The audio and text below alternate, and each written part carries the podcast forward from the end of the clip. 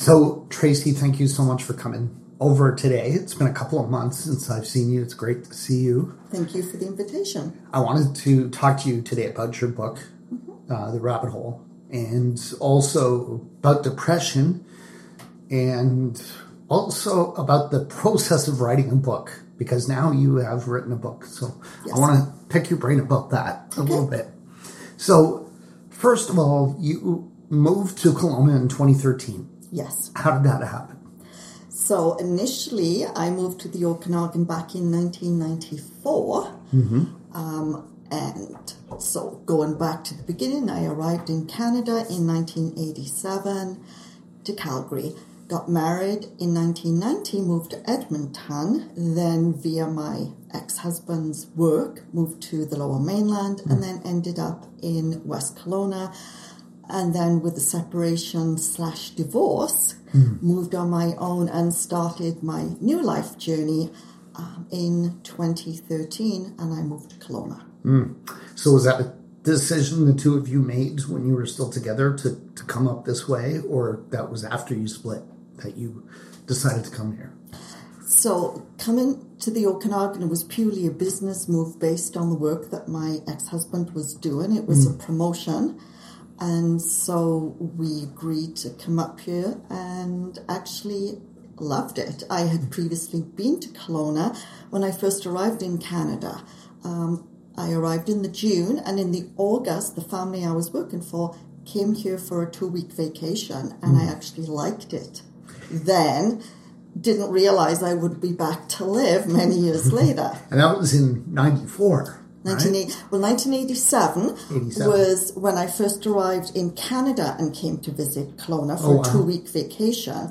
But then in 1994, in February, I actually moved from the Lower Mainland to what was then the West Side, really. Now it's West Kelowna, and remained there until August 2013, when as part of the separation, I purchased my own place and came to live in Kelowna. It's barely recognizable, is it, since then? I don't recognize West Kelowna, even when I go back across the bridge to maybe see friends or run errands. West Kelowna, when I first moved here, comprised of old McDonald's farm and the water park. And the go-karts, I think, the go-karts are the only things that actually remain. Kelowna has changed so much every year. Since we came up in 1984, I think it's gotten closer and closer to becoming that city. And even though we are really a big city now, we're still holding on to that very small-town feeling of not wanting to embody the whole city living, which is probably has some issues, but positives and negatives, because it maintains its integrity and beauty, which is what Kelowna's renowned for. Right? It's true. They call it, quote, God's land. So. Very true. So your book, Down the Rabbit Hole. Escaping the Rabbit Hole. Escaping the Rabbit Hole. Same thing. It was a rabbit hole. Right. So you went down and you escaped. Yes. Tell us, just give us an overview of the book. I've read it, but for our listeners, give us an overview of what the book is about. So the book actually is because of some workplace bullying that I had gone through, combined with a lot of stressors. I ended up having the old term is a nervous breakdown. It was an acute depressive episode, which I actually likened to falling down a rabbit hole. And even though in my past I'd had previous episodes of depression, they were really short-lived. This one was different. Not only was it the emotional and mental effects, but also the physical effects, which I'd never experienced before. And also the very strong suicide ideation and planning. And literally, I felt trapped. I was in a very dark, cold place, and I could only see one way out. And it was a tiny chink of light, which would be the sun in the sky. And when I met with my doctor and my therapist, I likened it to I was down a rabbit hole. Some mm-hmm. people have said they felt that they were down a well, but it's that claustrophobic, intense feeling that everything is just weighing down on you, but all you feel is darkness and blackness mm-hmm. and sadness and overwhelming despair and pain. The book really documented my journey of how I started to recover and how I finally escaped the rabbit hole, which is how I actually got out of the acute mm-hmm. depression. So you mentioned you see a tiny bit of light mm-hmm. up top. Is that a metaphor for the idea that it is possible to get out? Absolutely. You just don't know how. You don't know how. You absolutely don't know how. Because you almost become not vegetative, but inert. Mm. You are so completely weighed down. And for people who've never been through it or maybe know someone who's lived with it, I likened it to being encased in cement. Mm-hmm. I literally felt like someone had come in during the night and put cement shoulder pads and cement boots on me. And even walk was an effort. The first few days I actually crawled. I felt that lifeless and heavy and just completely overwhelmed. And so I never saw complete darkness. I knew there was that chink of light. And so I knew there was a way out. I just couldn't figure out how to get out.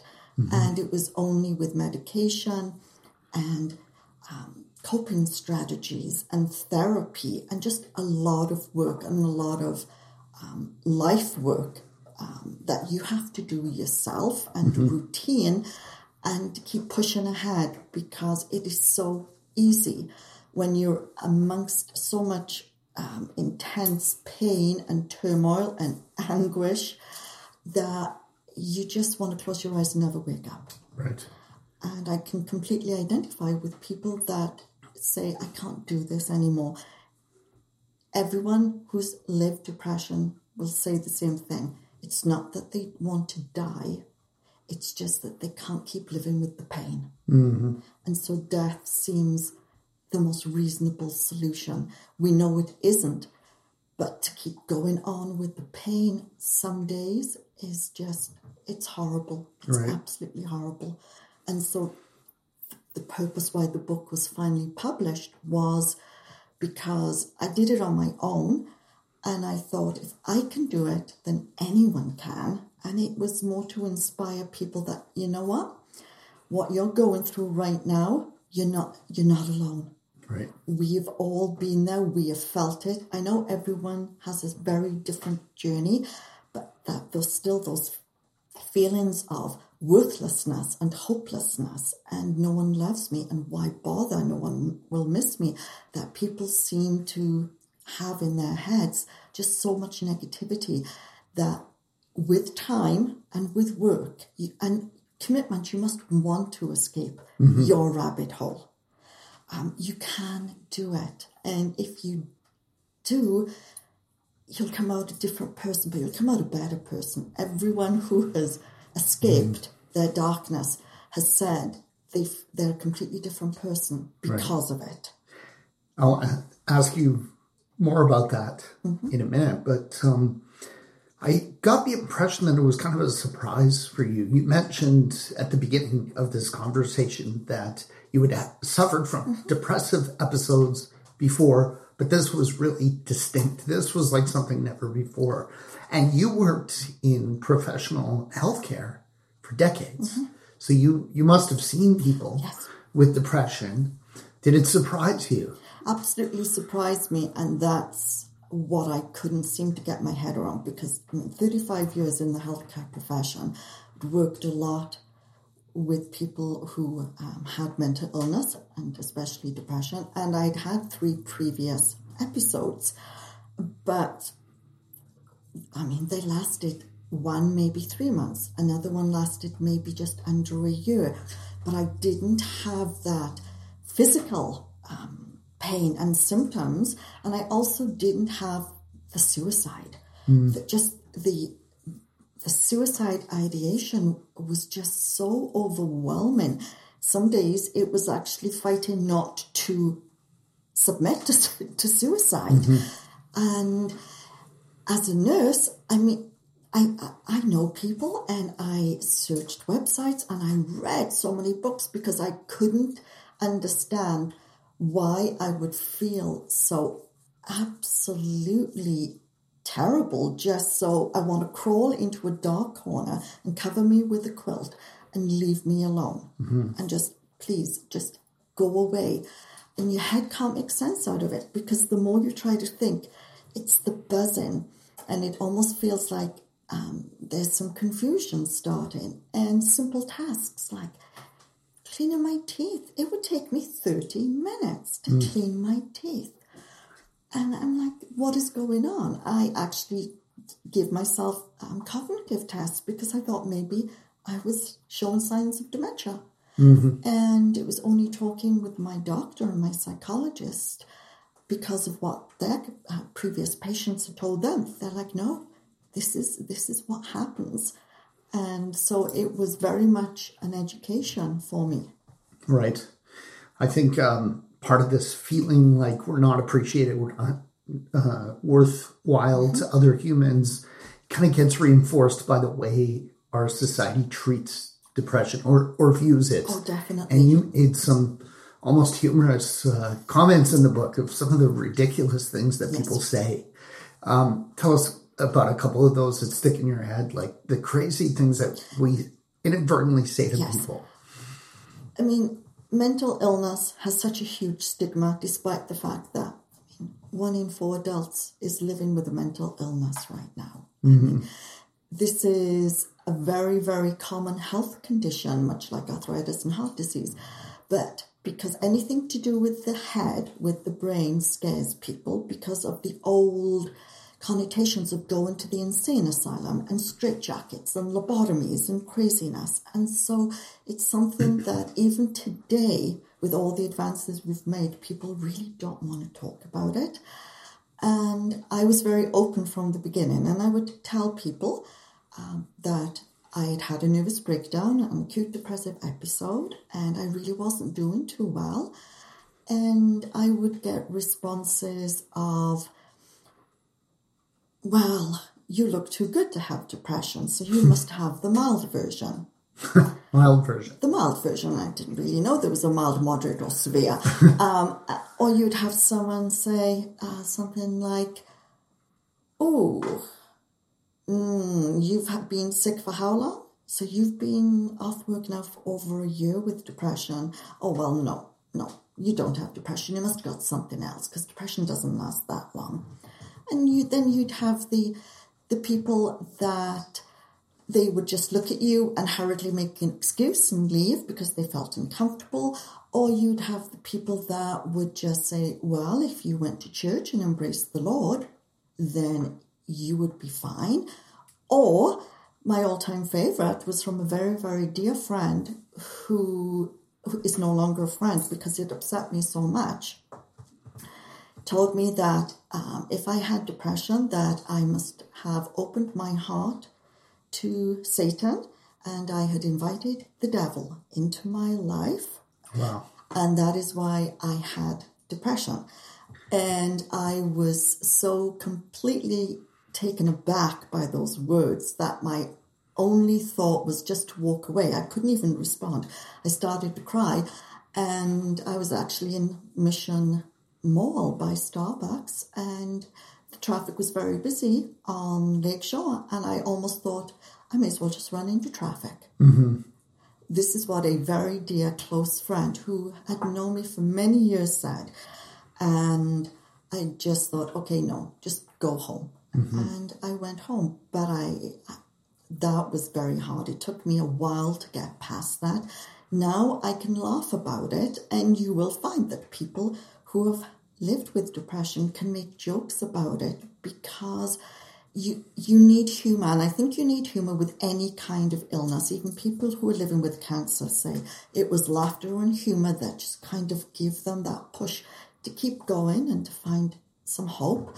But even with a mental illness, sometimes you have to laugh at yourself, which I did many times, and you just have to laugh with others about just life in general. Mm-hmm. And so if you took offense to every single thing some people said, then you'd never get well. That's true. That's true. That is a particularly hurtful comment, especially from someone who supposedly knows you. Exactly. In hindsight, do you feel like, would you recommend that someone who is suffering from depression is selective about who they open up to? We shouldn't have to be. Right. But unfortunately, we're still in a society where that you're judged by the term. And so people, to all intents and purposes, think that depression means that you're unwashed and you're unkempt and you have this mournful, woeful look on your face and you go around going, woe is me, and you won't make eye contact. And that's no. We're the opposite. We actually force ourselves to appear as normal as possible and usually say, I'm fine, I'm okay. And it's only then, if people want to delve further, that you can be honest and tell them. But certainly, if you feel strong enough that you can handle any comment, be it unhelpful, critical, or just plain out there, then do it. But if you really feel very fragile and vulnerable, then sometimes it's just best to say, you know what, I'm not in a good place right now, or I'm not doing too well. If they're really genuinely interested, they usually would reach for you and touch your arm or your shoulder and say, would you like to talk? Oh, I'm sorry to hear that. Is there anything I can do? Then you can open up further. Yes. But it's always best just to kind of say, actually, I'm not doing that well right now, or no, it's not good. I'm not doing good. If people do not want to know anymore, they'll say, oh, me too, or, oh, I know, isn't it terrible, look at the weather. They want to change the subject and they want to escape. Let them go. Right. You will not get a valued conversation from them, even if you force the issue. Right. You mentioned that there was a workplace bullying incident that was pretty harsh, and that seemed to be a trigger for that episode that was more severe than any previous episode. Do you think it's a combination of factors that put people into a depression? There are many different types of depression, but I would say for me, because of life experiences that had been going on with the separation, then divorce, then moving out, living on my own, death of my dogs, workplace stresses, then bullying. I think all that kind of culminated into the almighty shove down the hole. With other people, it's usually, it could be something as sudden as a suicide of someone they know or the death of a loved one. That's still depression. It's a grieving depression. There was just one precipitating factor. But for most people, the depression is usually a number of circumstances that maybe have just all come together at once, and it is so completely overwhelming. Or you could already be predisposed to depression. And they say that once you've had one major depressive episode, it does increases your chances of having another one in the future. And so to me, it really wasn't unexpected because I'd had three previous, usually 10 to 15 years apart. I think what surprised me was the suddenness and the severity. It was literally like that. And because I went home and I was heartbroken and numb and in a state of shock. But when I woke up the next day, my world was completely different. And I think that's what surprised me. Depression is different from sadness. Oh, my goodness. Totally different. We tend to confuse the two, but tell us what the difference is. So sadness is, it's a normal human emotion. we all have periods of sadness. It's what makes us good humans, because it means we have a connection and a responsiveness to something like you see a death on television of maybe an actress or a star, or the loss of a dog, or you hear on the news, you know, the hockey tragedy where all those hockey players were killed. You're going to cry, you're going to have sadness because you have that emotion connection of life is fragile. But sadness is, it comes and goes.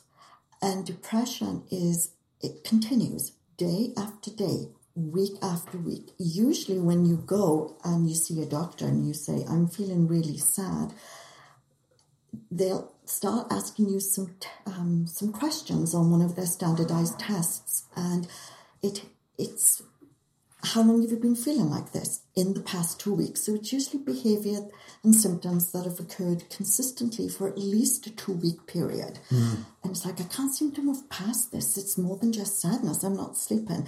And then it'll be, I'm not eating.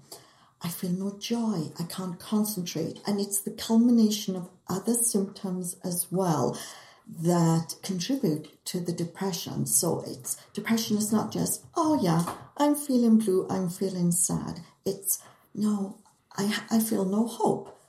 I have no joy. I see no future. I'm not sleeping well, or I'm sleeping too much. I really have no appetite. Mm. Or I just sit and I just eat and eat and eat because there's nothing else. I'm trying, you know, it's trying to give me joy, but it's short-lived. And so I think that's why we need to start to change people's ideas. No one was more shocked than when Kate Spade and Anthony Bourdain committed suicide. Yes. And then everyone says, oh yes, very, very long history of depression. They're your classics. To all intents and purposes, they carried on full-time jobs. They had families. They were an interesting life. Too, yes, you know. And they were smiling and joking in front of the camera, and they would have supper with friends, and then they went home and hung themselves. Both of them, interestingly, hung themselves, and so that's what people can't get their heads around. And it's, I think, what I'm trying to educate people and get them to start understanding is that you can't judge the book by its covers anymore. You really can't. Just because a person looks well presented and smiles and talks to you, are you actually engaging that person long enough to look into their eyes? Mm-hmm. Because you can see the eyes. The eyes lose life if you look long enough. Or you can hear the tone or their choice of words or even their behavioral characteristics to know something isn't quite right. Right. And you can choose to dismiss it, or you can choose to maybe ask a friend or a family member, I noticed there's something different, so everything okay? Or just ask the person. But I think we've got to start being more open and honest. And if the person turns and says, actually, no, you know what? I'm not doing too well. I don't know what's wrong with me. That they then continue that conversation, that it's safe. Yes. Because if you open your mouth and your heart to someone and they shut you down, you're not going to open it to anyone. Right. Because you're going to be made to feel, I can't complain. There's people far worse off than me, right? You know, and so that's why we've really got to move past this. And the sooner we do it, the better, because we see every day how many kids are committing suicide on a daily basis. Yes. It's depression has taken over our kids' lives in epidemic proportions, and it's really scary because we're losing a generation. Luke Mankus is a realtor with RE/MAX Kelowna. He loves what he does. We asked Luke if he had any regrets about moving here in 2011, and he always says, yeah, one regret, and that is he didn't move here sooner. When Luke came here, he didn't know anyone. He didn't know the neighborhoods or anything or anyone besides his daughter, who was 6 years old at the time. So he knows what it's like. Now, he's an expert and has helped well over 100 single people, couples, families, and investors with their real estate needs in the Okanagan. If you're new to our beautiful city, Luke can help you get connected with great lawyers, dentists, carpenters, landscapers, swimming pool installers, you name it. And whether you're new to Kelowna or not, Luke knows real estate. He can help you find a great property, negotiate a good deal, and hold your hand all the way through the process until the day you get your shiny new set of keys. Luke is known as a no-pressure kind of guy. He's had clients where it took even a year or more to get them into a property. He just doesn't believe in rushing things. On the other hand, when you decide it's time to act, he's diligent, and he'll work day and night until the job is done. Give Luke Mankus a call or a text message at any time, 778-215-4273. Again, that's 778-215-4273, 778-215-4273, to chat with Luke about real estate. There's definitely a cultural stigma to it. You know, if someone posts on Facebook, I'm not going to work today because I threw my back out. Yes. Everybody says, "Oh, you poor thing, can I bring you some soup?" You know, and it's totally normal. Yes. But if someone says, "I'm depressed, I can't get out of bed," people say, "You know, snap out of it. Think happy thoughts. Oh, pull yourself together. Turn that round upside down." I mean, I've heard them all, and we've really got to start changing that mindset, because the number of people who have actually lived through the suicide experience where they ignored the cries for help, because your cries for help are not, "I'm going to kill myself now, I'll show you." They are not the cries for help. Right. The cries for help are the people that are slowly withdrawing more and more. Or you see them at the party, but they're standing off to the side and they're engaging people, but something's different, and it costs nothing. Just go up and say, "Hey, is everything going okay? You know, you can talk to me. You absolutely know, 100% confidential." This is what people need to hear. Confidential, safe. I promise you, if I can't help you, I will find someone who can. They need to know that if they pass on something that's very deep and personal to them, that you're not just going to go, okay, anyway, you know, did you see the game last night? Right. You know, it's you have to follow through. And if people do not want to have that conversation, then they need to enlist someone that they feel comfortable can. We've come so far in dealing with cancer. Lots of people could never go that cancer route before. They didn't want to talk to someone that had cancer or was dying. What's the difference? Because with depression, you are dying and you're fighting to live. Right. Yeah.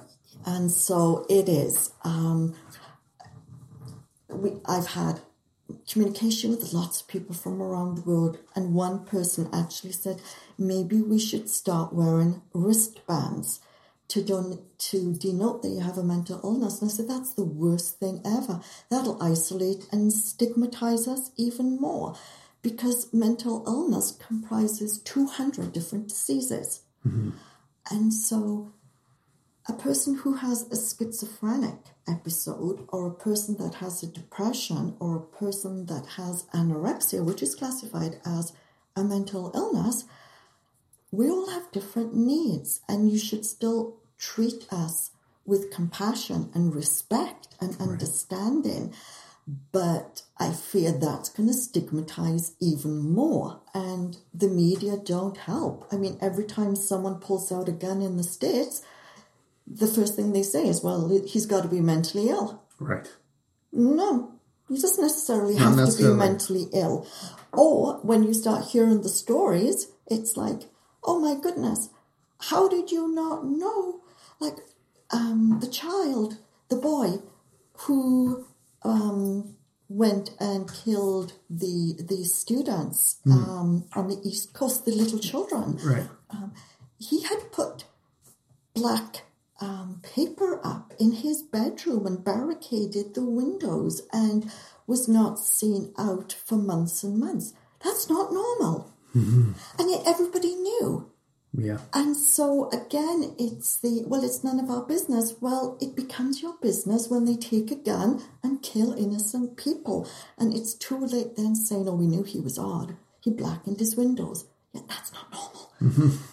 And so I think we've got to start being more cognizant and more aware, because his mum was desperately trying to get him help and wasn't getting anywhere again. And so, I mean, it's more than just our problem. It's more than just, the parents should, or the school. No, I think we as a society have a community responsibility. Right.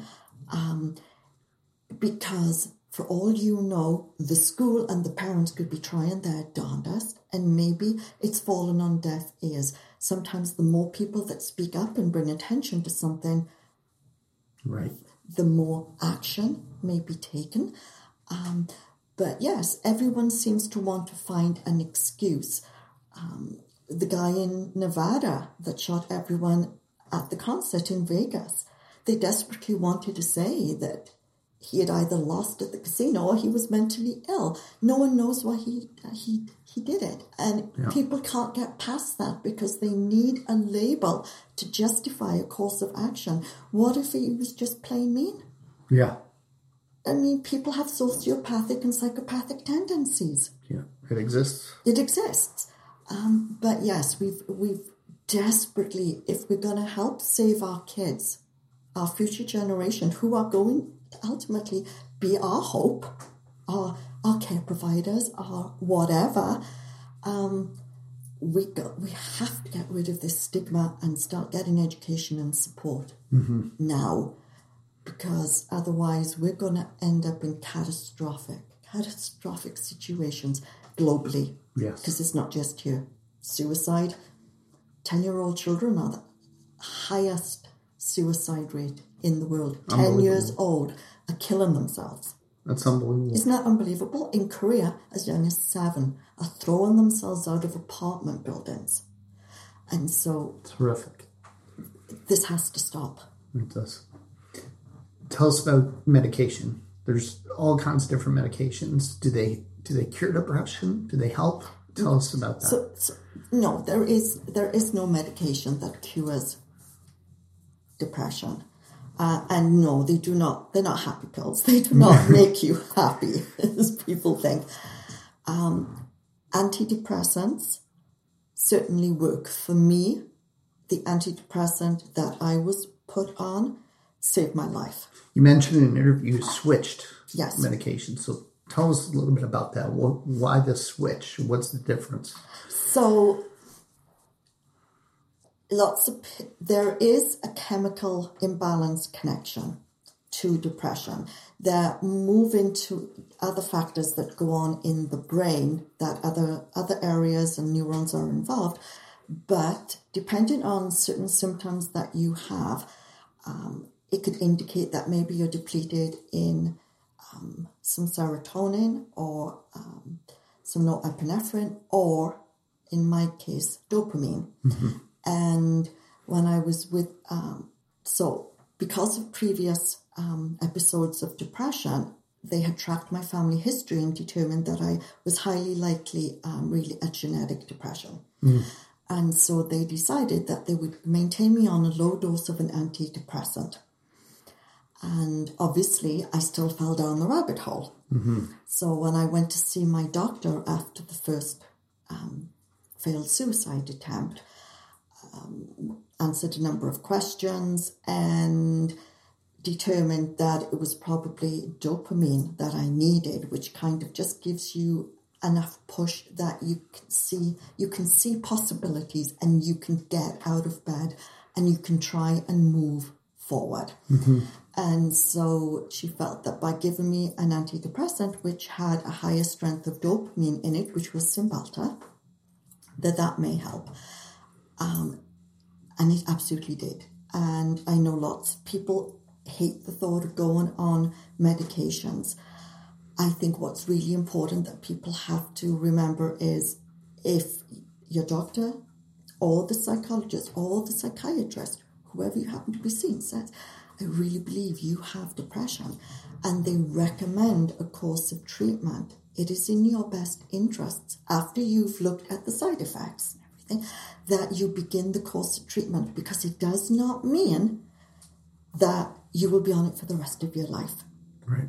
You will be on it for a set period, and certainly the doses will be adjusted, and that antidepressant may not work, and it may not be the one for you. You may have to go on to a different one. Right. But in order for you to escape the rabbit hole, you need a little bit of chemical help initially, which will get you to a place where you feel stable enough that you can go for therapy and start working through some difficult topics. Mm-hmm. But also it gives you enough strength and wherewithal that with your family or friends, or even with me on my own, like my journal and my diary, my daily calendar routine became my motivating factors, that you can actually plan, and it's not planning a week or a year, you're planning an hour by hour, and then you go a day by day. And so with me, it was literally an hour by hour. At this time I do this, at this time I do this. And as you completed each task, you could see the day coming to an end, you would go to sleep, and then you could start again. And just that ability to propel yourself to a tomorrow just gave you a hope that you could get closer to the light. Right. And so, yes, do not say, I'm not taking medication. If you are very, very adamant and feel quite strongly about that, then you really need to engage with your physician and look at natural therapies and what may help. There is depression-resistant treatment. It's now, I think they estimated that approximately 57 to 60% of people with an acute depression actually were antidepressant resistant. And or the side effects were so bad that it actually made their daily living worse. And so they've now introduced ketamine or ketamine, which they're finding is under supervision, again, because on the streets it was called Special K. It's a highly addictive drug. But if given in a controlled, medical, supervised environment, they're finding that it's enabling people, and especially children, they're finding enough that you can function and almost feel like your old self, that you could then work on counseling and tools to propel yourself forward. And so I think it's looking at these interventions as tools. I say I was engaged in battle all the time, and I put on my battle armor to fight my demons. Therapy, medications, diet, exercise, counseling, journaling, these are all pieces of weaponry that you add to your suit of armor to get you through the day. Right. One on its own will not help you conquer depression, but working together, it'll internally give you the confidence and the strength and the motivation to continue to move forward. Right. And it's work. It's hard work, and it takes a lot of time. It's not okay, come back in 2 weeks, hallelujah, you'll be cured. And I think that's what was so frustrating for me, even, because a year in, I would go and see my psychologist and say, but I'm usually out of them by now. And he used to say, Tracy, this is no ordinary depression that you're dealing with. You have the secondary post-traumatic stress kicking in now, and then you get the anxiety. And he says, this is going to take a very long time. Think of that you've fractured your brain. You literally have, and it's in many pieces like a puzzle, and those pieces are starting to come together, but then you've got to find the glue to hold them. Mm-hmm. And so that's what I used to keep telling myself, because it was, come on, I'm on the highest dose. I'm 1 year, 1 month into therapy. I've come to see you 30 times what's going on. And people need to understand that it's going to take time. But you should see positive growth. And if you journal, and I really encourage children, men, women, to journal, to write, to do something. Because if you journal and if you write your thoughts and then write a positive or a gratitude, I did, you will start seeing your growth when you go back to look over it. I used to mark myself out of 10, 0 to 10 days. And, you know, I would have 3, 4, 3, 4, 2, 3, 4 days. And then one day I would have a day and it'd be like, oh my God, this is even better than yesterday. So I have to give this a 5. Mm. And then you think, okay, so what happened today to make it a 5? And those are the tools that you draw on, because then when you plummet and you have a 2, you look back and you say, but you had a 5. You know you can have a 5. Mm. So if you can have a 5, why can't you have a 6? Right. And it's like little games, negotiation you play with yourself, but with a mental illness and with like that entrenched despair and hopelessness and helplessness, it just kind of motivates you to keep going forward. Right. You know, what if you end up having 3 days of 5s? How awesome would that be? Right. And it just helps you. It's weird to explain, but it just helps you. It makes sense. So writing a book is a very difficult task, and it's a time-consuming task. You said at the beginning of this conversation that a severe depression is like having bags of cement on you. Yes. How do you get the motivation? And you also said we have to take things one day at a time. Yes. How do you get a book done? Well, I was fortunate in that I actually didn't sit down at a computer and just hammer up the book. From the moment I fell down the rabbit hole, I started to journal because I couldn't make sense out of it. Right. And so my analytical brain was trying to make sense of what am I experiencing, what is going on, why am I feeling like this, what could it be? And so I journaled. And then when I was in therapy, I started reading lots of different books, and I think it was probably almost a year into the depression, still journaling. I read a book, and it was very, very small, and it was How to Be Your Own Best Friend. Mm. And it's like a little teeny pocket book, but I read it, and it's only like 90 pages, and I read it one afternoon, and I just thought, okay, I need to write a letter to myself, because I was definitely in a better place than I was like 3 months or 6 months, but I still was by no means healed. I was still working through, it was literally a day by day, and still suicide plans and torment. And I thought, okay, write a letter to yourself, which actually is included in the book. What is it you want? Hypothetical, what is it you really want out of life? What if you never had this depression, or if the depression disappeared tomorrow, what is it you're going to do with your life? What do you want? And I found it very cathartic. Mm-hmm. It was very, very private. And then, of course, my psychologist wanted to hear it. So. And so I read it to him, and he said, you have no idea how positive that is. Yes. Because it means that even though you're not planning your future, in your brain, you're already starting the process of, I do see a possibility of a future. Right. And then in the November, December, it was interestingly after the devil, Satan in your life comment, I was at therapy, and I was in therapy at the beginning, every week to 2 weeks. Mm. This, I was a mess. And I said, I'm so tired of trying to explain to people, and even friends who are in the healthcare profession, trying to explain to them what depression is like. And okay, so I bathe today and I comb my hair. Yippee. Doesn't mean it's all good.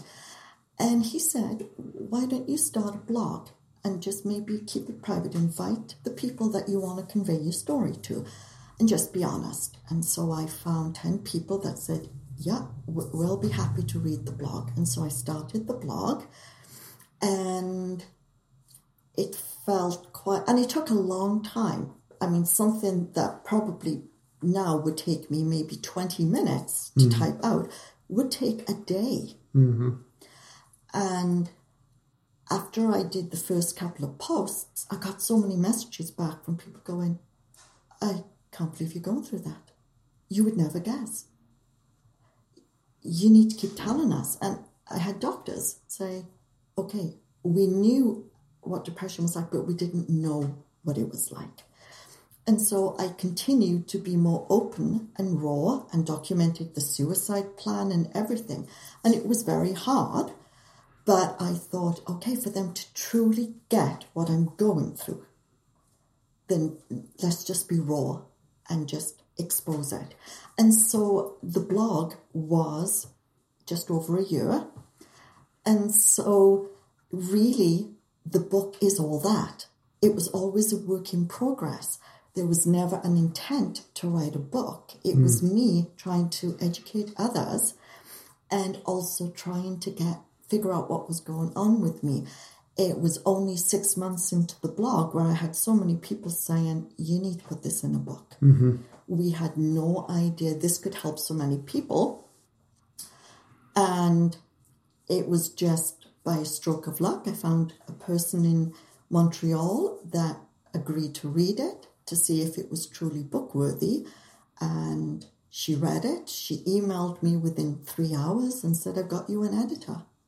Wonderful. And the story began.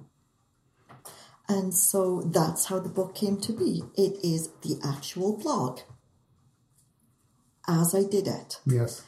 The letter, I was strongly encouraged to add the letter. And then you've read the book. There's the journal entries. And it's not 3 years of journal entries. It's snippets. And that choice was deliberate because I wanted people to read it to see the healing begin. As they would go months by months, they would suddenly look and say, oh, she's getting better. Yes. Well, what happened? And it would and then, oh, look, she's gone back down. Just for them to see that when you're up, you don't stay up. You will go down, but you will keep moving forward. And I wanted them to see that progression. And so that comprised the second part of the book. And then we decided to put my self-help planning because there's strategies in there that may help. Not all people, but some people, even if they pick one or two of them. And it's silly little things people don't understand. It's things like painting your toenails. Mm-hmm. You know, it's things like just taking a warm bubble bath. Right. It's the little things. And that's where people who've lived through depression have said they come out of it with a new perspective on life, and you do, because it's the small things in life that give you the joy and the happiness that day to keep going forward. Yes. It's the flower. It's the horse I saw running around the meadow.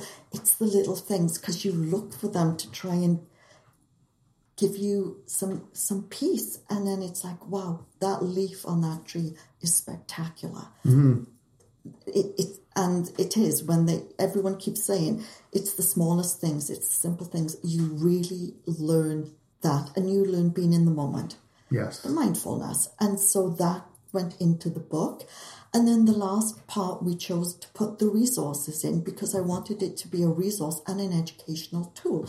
So at the end of it, I wanted people to know who they could contact, where they could go for help, and what is bullying, and what types of bullying, and what is post-traumatic stress, and what are the suicide warning signs.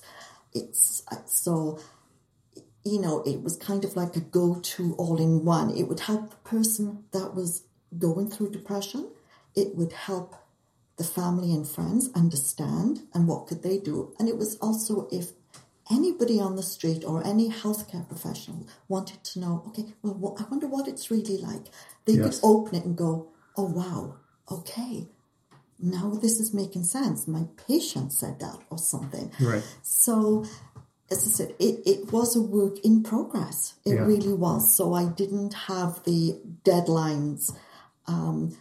When the final blog was done, then the book was summed up. And I would say the most frustrating and the longest process was the proof. Mm. Because you have to keep proofing it and rereading it and rereading it. And it's looking for those little things. You know, it's the comma, the punctuation, the making sure you've referenced everything. Copyright was a real challenge, and I did get copyright for everything, but it was an education in itself, publishing a book, because it's the little nuances that you take for granted that you suddenly realize, oh my goodness. The amount of work that goes into making a high-quality book. Product, it's if you quote someone, then you have to reference the source. And I'm used to that from doing university papers. But if the person is living, it's copyright. So then you have to actually contact the person. Get their permission. And get their permission. And it has to be written permission. Mm-hmm. And then you have to be able to have it and refer to it legally for the future. If the person is dead, like I use a quote of Winston Churchill that I love, when you're in hell, keep going. And we referenced where the quote came from, but we didn't actually have to get permission because A, he's deceased, and B, it is very widespread. Right. But I still couldn't just use the quote and not say where it came from. Right. Because people may want to go and take a look and see what other information is there. And that is a lot of work. And lots of quotes that I wanted to use, I wasn't successful because I couldn't get copyright, or they actually wanted money from the book. Mm-hmm. So, yes. So it's the illustrations are the same. On my blog, I had used illustrations from Pinterest. And because it was only shared with 10 people, we didn't have to worry about that. But then when it came to going into the book, many people I would contact who had originally done the illustration, and they said, yes, you can put it in the book, but we want 30% of all book sales, plus we want this, even though you were referencing them in the book and giving them links to their website. And so my editor, Julie, who is actually an artist in her own right and has some incredible works of art, said, actually, no, let's do our interpretation of them. I know what you want to say, so I will draw something and you tell me, have I captured it? And that's what we did. Mm-hmm. And so our illustrations are now really our work, and if anyone copies them, the copyright. Right. Very complex. So it's an excellent book. I mean, I've read it. Thank you. And I think it's so great because you're very articulate, and there is that sense of hope almost from the beginning. You can see you have good days and bad days for sure, but over time you can see the progression. And I think you highlighted nicely in the book and in this conversation that ignorance is a big problem. And the stigma. Mm-hmm. And we don't know how to help people. And sometimes we can actually do harm by saying stupid things or failing to recognize when someone is crying out for help. So I think your book does a great service in shedding light on this problem. I'm curious, you talk about it a lot because you're going on interviews, and with the editing process, you know, it was probably sometimes very tedious and you had to go over and over and over. Does it, for lack of a better word, is it depressing to have to keep revisiting this same material, or is it cathartic? Like, how do you feel about talking about this all the time? I actually feel it's cathartic because I'm doing it for a purpose. When I was proofing the book, it didn't upset me, it irritated me because it's like I've read this sentence 55 times. Right. And actually the best thing to do with when you proof a book, they say 9 proofs. When you get to 7, proof it backwards. It takes forever. It's like read a sentence, then the previous sentence. No, literally read the word backwards. Oh, wow. Read it backwards. And that's when you pick up the little minuscule punctuation and spelling errors, because what happens is you know the book in your head, so you read the sentence in your head before you actually look at it, and you miss it, and so you read it backwards. And that's enabled me to shorten the proofs because I got those final little tweaks. Yes, and that helped. I would say it wasn't stressful. It was difficult when I did the audio version. So after the book was released, I was asked by a few people if I would consider doing the audio version. And so I actually found an awesome guy here in Kelowna who has his own recording studio, and went up and we started recording the book. And once you get past hearing your own voice and then making like the outtakes, if I had the outtakes, they were hysterical. But the hardest part of recording the book was getting to the suicide day, the champagne bottle. Yes. That was the hardest.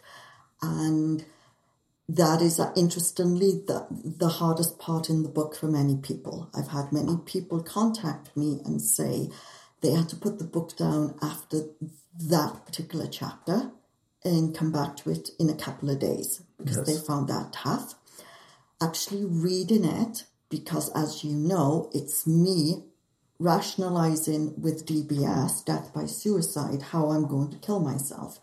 And it's not just one way, it's a number of ways. And actually putting that down on a tape to convey what I was going through, I think that was the most exhausting. And it was after we did that we actually still had another hour left of taping. And the guy said, okay, I think we should cut it for the day, because even because he'd never read my book. So he was living it as I went chapter by chapter. And so when we got to that, he's like, okay, we need to take a break for today. Right.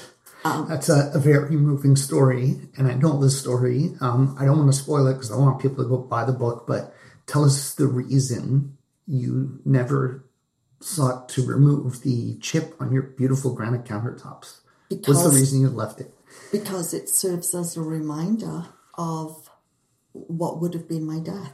Right. I mean, your home is, it was immaculate. There's not a scratch anywhere, but there's a chunk of granite in the kitchen. Yes, that... when they read that chapter and it's mentioned in there, I deliberately chose to leave it there because it was a reminder of how close I came, and like so close that to this day I still don't know how it never happened. I used to trace my outline, my finger in the groove, and just remind me that you remember that night and where you are now. So you can do it, even when you have the bad days. And I have jokingly said to the person that has now purchased it, that if I become rich and famous, I'll go back and autograph it. Nice. Perfect. Well, that's great. Was there anything else you wanted to cover? I've asked all my questions. So no, I think that's nice. I just encourage people to just be kind. If you say, I am so sorry, or would you like to talk about it? Or even, I understand my neighbor or my sister or somebody had that. You have no idea how comforting and healing those words are, because it means that a person validated that what you are going through is real. And that's all. Even if you can't or you don't have the time to engage, just that I am really so sorry to hear that. Do you have my number? Can I call you? Or they'll say, call me. People with depression will never call for help. People need to understand that. Yes. And so you have to take it upon yourself. And so it's I have your number, or can I have your number? Would it be okay if I called you or emailed you just to check in? I know you're doing, you said you're okay, but can I just do that? And we will always say yes. Okay, if you want, because we don't want to be a bother, but you have no idea how an out of the blue phone call or text or email, even if it's just thinking of you, are you okay? You know, if you're having a rough day, I'll meet you for coffee. It just gives you that, you know what, there is someone out there that actually understands and cares enough that I'm in this world, and mm-hmm. it does keep you going. So it's just be kind and gentle. You're not signing over anything to them. You really aren't. You're just showing a little bit of compassion. Wonderful. Thank you so much. Thank you. Best of luck with the book sales. Thank you. I hope a lot of people get this message because it's very important. So. It's very, very important. Thanks again.